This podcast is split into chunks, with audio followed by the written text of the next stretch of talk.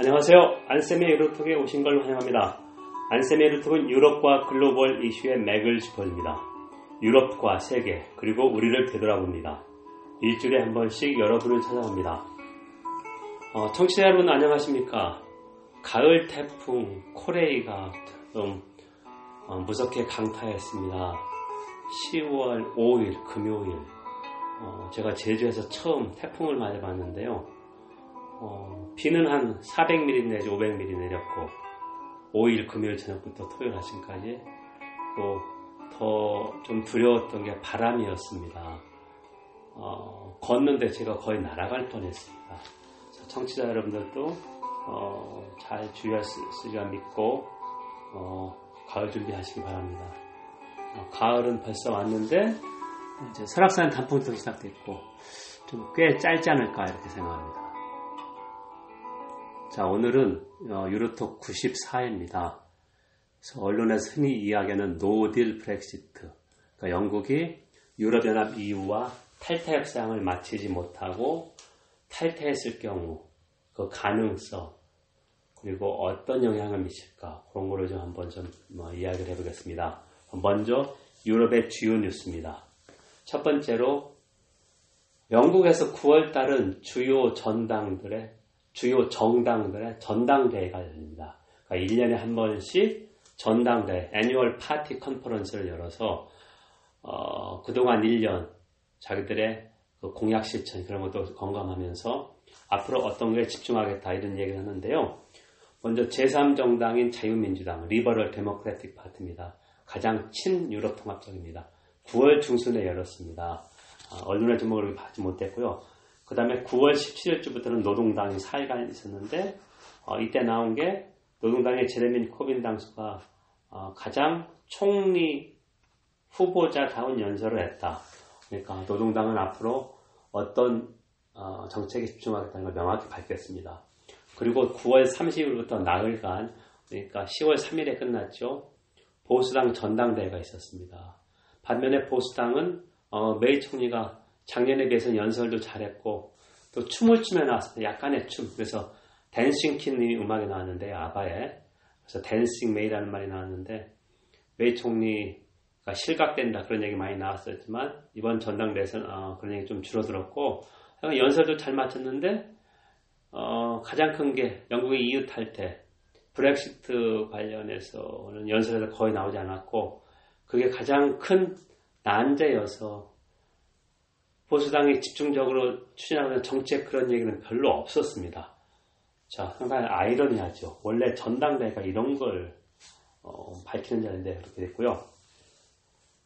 자, 그래서 이제 오늘 주제를 노딜 브렉시트 잡은 이유도 어, 이런 어, 이유가 있습니다. 두 번째는 독일 바이에른주 총선이 10월 14일에 있습니다.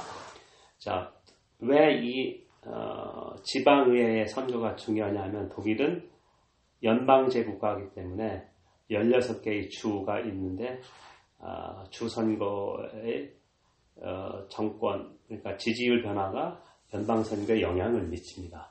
그리고 바이에른 주는 어, 독일 16개 주 가운데 가장 면적이 크고 부자인 주입니다. 자, 그래서 이제 영국의 독일이라는 정도로 불릴 정도로 상당히 어, 자기 잘났다고 생각한다는 거 독특하고 자부심이 큰 주다.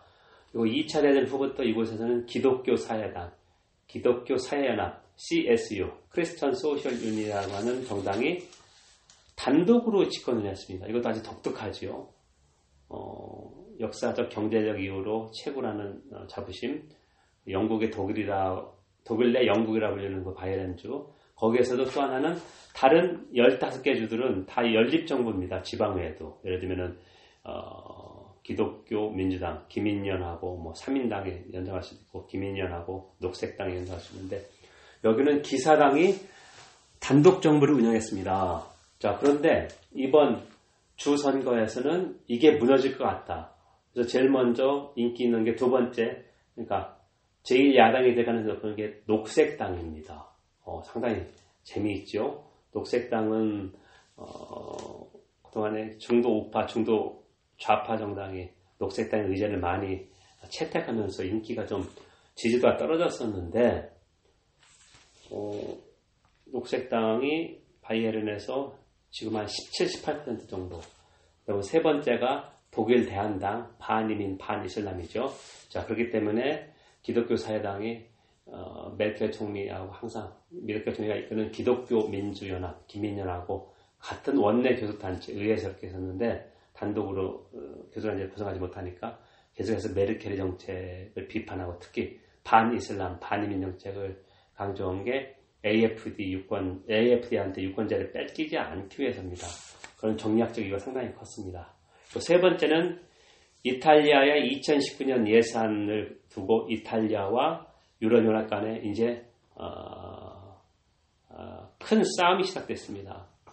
9월 마지막 주에 이탈리아 정부가 어, 국내 총생산 GDP 대비 2.4% 적자를 내용하는 2019년 예산을 편성했습니다. 어, 그래서 2010년 어, 유로존 경제 위기 이후에 어, 집행위원회, 이 행정부 역할하는 집행위원회가 각 회원국의 예산도 검토해서 적자가 너무 크다 하면은 수정을 요청합니다. 그래서 당연히 집행위원회는 예산 적자 규모가 너무 크다 해서 수정을 요청했는데요. 어, 원래 트리아라고 하는 지오바니 트리아라고 하는 재무장관은 GDP의 2% 이내의 재정 적자를 목표로 했는데 어, 3월 총선에서 1위를 차지한 오성운동이 있죠. 급진 좌파입니다. 어, 공약이 기본소득이 있습니다.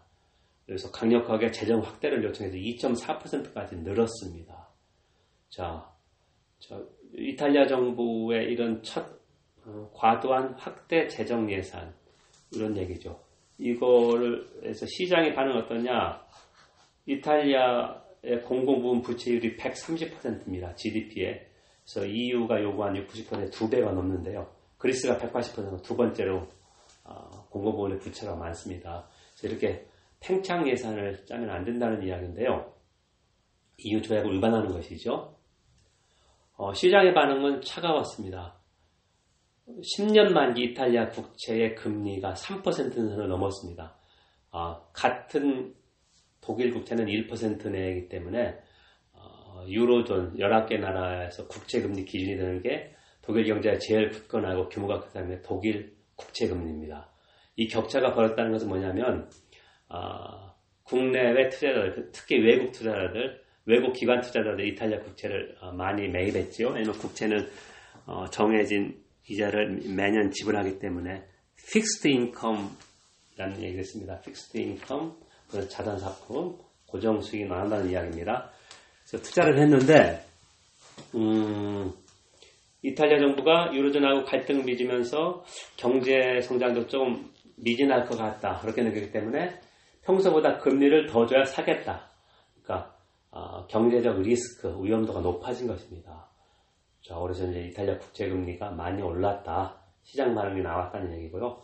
앞으로 어, 계속해서 이탈리아하고 EU가 문제를 격돌할 것이다. 제가 5월 말에 이, 어, 어, 유로톡에서 로마가 불타나, 그다음에 이탈리아 과도 정도 됐을 것 같다. 그 두 개를 했는데 어, 거기에서도 이야기를 했습니다. 앞으로 6개월 그리고 1년 내에 어, 판가름이 날 것이다. 어, 그거 한번 좀 어, 다시 한번 들어보시면 어, 도움이 될 거라 생각합니다. 네 번째, 루마니아 우리가 그 드라큘라의 나라를 알고 있죠. 루마니아에서 동성혼을 불법으로 규정하는 개헌 국민투표가 10월 6일, 10월 7일 어, 이틀에 걸쳐 있습니다. 제가 10월 7일 일요일에 녹음하기 때문에 어, 청취자께서 이 방송을 들을 때는 이미 결과가 나왔을 것입니다. 그래서 이제 투표율이 30%가 돼야 유효하다. 야당하고 시민단체는 반대하기 때문에 어, 투표 불참을 요구를 하고 있습니다. 한번 결과를 지켜보면 어, 될 거로 생각하고요. 유럽에는 루마니아가 법치, rule of law를 훼손하고 있다. 폴란드나 헝가리에서 어, 비난을 하는 결의안을 통과시키기도 했습니다. 자, 그럼 이제 본론으로 들어갔습니다. 흔히 언론에서 노딜 브렉시트라고 이야기했는데요. 먼저 정의는 영국과 유럽연합, 영국을 제한 EU 27개 나라를 한 블록으로 협상합니다. 영국과 EU 27 아니면 EU가 영국의 탈퇴를 마무리하지 못하고 영국이 튕겨져 나가는 걸 이제 노딜 브렉시트라고 할 수 있습니다. 그게 이제 원래 의미였었는데 유럽연합 EU에서 더 우려하고 있는 것은 두 번째입니다. 영국하고 EU가 힘들게 힘겹게 브렉시트 최종 협상안을 타결했다. 근데 영국 하원이 이를 거부했다. 이럴 경우에는 재협상이 사실상 불가능합니다. 왜냐면 EU는 그렇지 않겠다고 입장을 명확하고요. 그러니까 큰 상황 변화가 있지 한, 큰 상황 변화라고 하는 것은 영국에서 총선이 새로 있어서 예를 들면은 어, 브렉시트 협상에 좀 호의적인 잘 해보겠다는 정당이 들어지거나 아니면은 영국에서 제2국민 투표가 있던지 이런 거는 좀 아직까지 가능성이 낮기 때문에 영국 하원이 거부할 경우는 사실상 노딜 브렉시트다 이 두 가지고요. 그럼 이럴 경우에 얼, 어떤 그 이머전시 비상상황이 발생하느냐? 일단 영국의 히드로 공항, 어, 영국에서 가장 큰 공항입니다. 거기에서 어, 영국의 브리티시 에어지요. 어, 이 비행기들이 독일이나 프랑스 이쪽으로 정해진 시간에 잘 뜨지 못할 수 있습니다. 다른 EU 27개 회원국 예, 마찬가지고 그리고 영국 물동량 그러니까 어, 선박으로 오는 물동량이 60%를 차지하고 있는 도보항 영국 해협에 있죠. 도보항에서 지금은 어, EU 물품은 통관 없이 무사 통과입니다. 그런데 통관이 아주 지연된다. 왜냐하면 영국이 노딜 브렉시트 대비해서 통관 인력을 늘리거나 IT를 새로 갖췄지 아직 못했습니다. 자 그러면 통관이 며칠씩 지연되면 농산품은 다 썩는다는 이야기입니다. 자 이게 최악의 경우입니다. 자, 그래서 노딜 브렉시트가 어, 무엇이고 이런 가정 상황을 한번 이야기를 해봤습니다. 그럼 두 번째는 왜 이 노딜 브렉시트 이야기가 많이 나오느냐? 첫 번째는 원래 타결 시한이었던 2018년 10월까지는 어, 브렉시트 협상안이 타결될 가능성이 좀 낮아졌다. 왜 그러냐면 영국하고 EU가 어, 탈퇴 조약, 정확하게 조약입니다. 탈퇴 조약에 합의하면 먼저 유럽 의회가 찬성 반대해서 결과를 돼. 나머지 EU 27개 나라 그리고 영국에서 이 조약이 다 비준되어야 합니다. 이 비준 절차를 생각하기 때문에 10월 말까지 정도는 아, 타협해야 된다 이렇게 했는데 아, 아직까지 10월 말까지 최상의 시나리오가 10월 안에 브렉시트 탈퇴 조약에 합의하는 것입니다. 이제 어, 봐야 할 일정이 10월 18일부터 이틀간 브뤼셀에서 유럽 이사회가 있는데요. 어, 여기에서 타결될 가능성이 낮습니다. 뭐, 무엇보다도 북아일랜드와 아일랜드 간의 국경 통제 없음 유지가 아, 사기를 대하는데 영국이 아직 이렇다 할 대안을 제시하지 못하고 있습니다.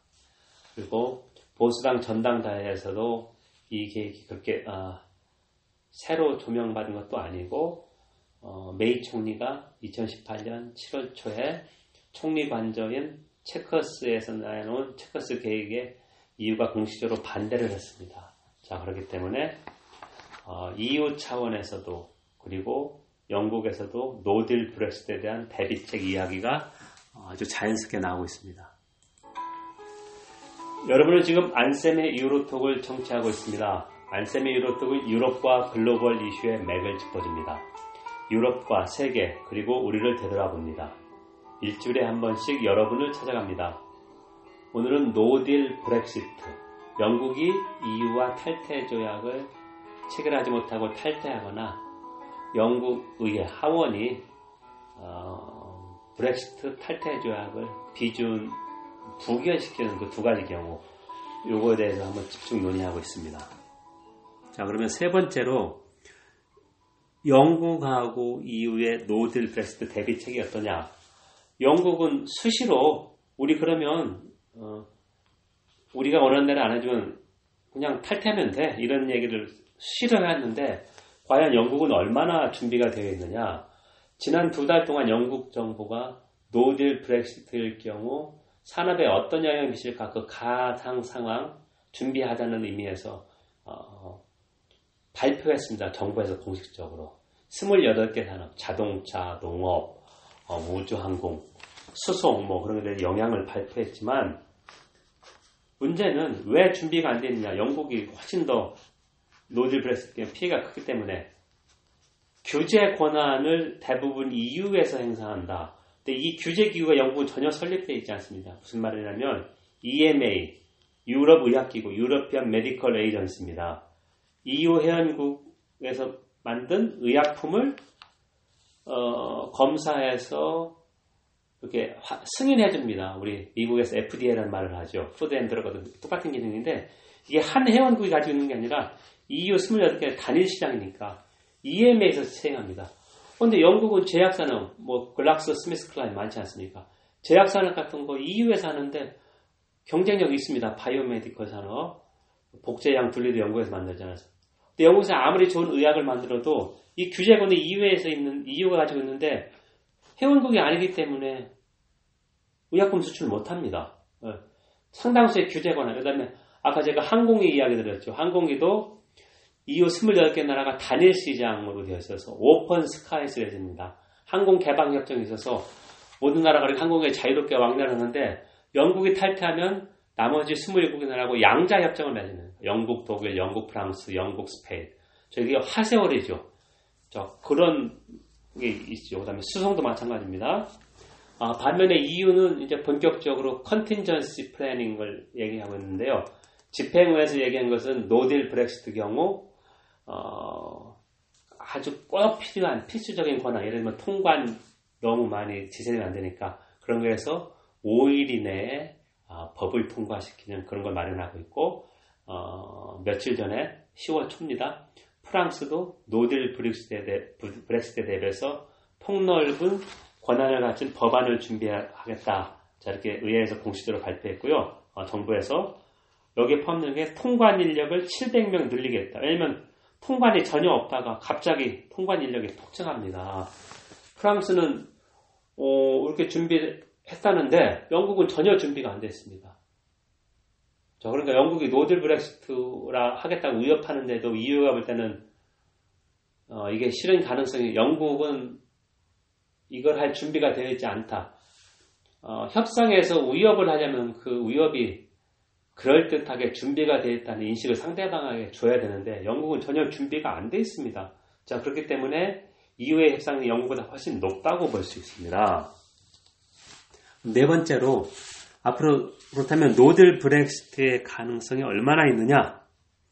10월, 11월이 어, 가장 중요하다. 막판에 아주 힘겹게라도 타결되면 한 고비는 넘겼다. 하지만 영국 하원에서 이게 비, 비준이 부결될 확률이 높다.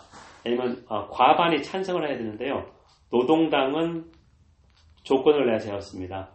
경제에 손실이 되고 관세 동맹에서 탈퇴하고 노동자나 소비자 권리를 보호하지 않으면 어, 거부하겠다 했는데 영국은 공식적으로 관세 동맹에서 탈퇴입니다. 자 그리고 보수당 내 어, 하드 브렉시트 지지자들, 경성 브렉시트 지지자들, 보리스 존슨 보조라고 합니다. 전 외무장관 어, 그런 경성 브렉시트 지지자들이 어, 반대를 표명했습니다. 그래서 보수당에서 예를 들어 10명만 반대해도 부결됩니다. 물론 어, 이들은 이제 어, 메일을 실각시켜 보조 같은 경우 총리가 되어서 이런 어, 전략을 구사하고 있는데 부결돼서 다시 이제 총선이 치러질 가능성이 높죠 영국은. 그러면 보수당이 제일 우려하고 아직까지 메이 총리가 건재하는 이유는 제레미 코빈이라고 하는 노동당 당수, 급진 좌파라고 보수당을 인식합니다. 총리가 되게 열어줄래? 그 두려움이 제일 큽니다. 반대로 보조는 어, 나도 한번 싸워보겠다. 어, 보리스 존슨 그리고 경성 브렉시트로 해서 내가 총리가 돼서 한번 해보겠다.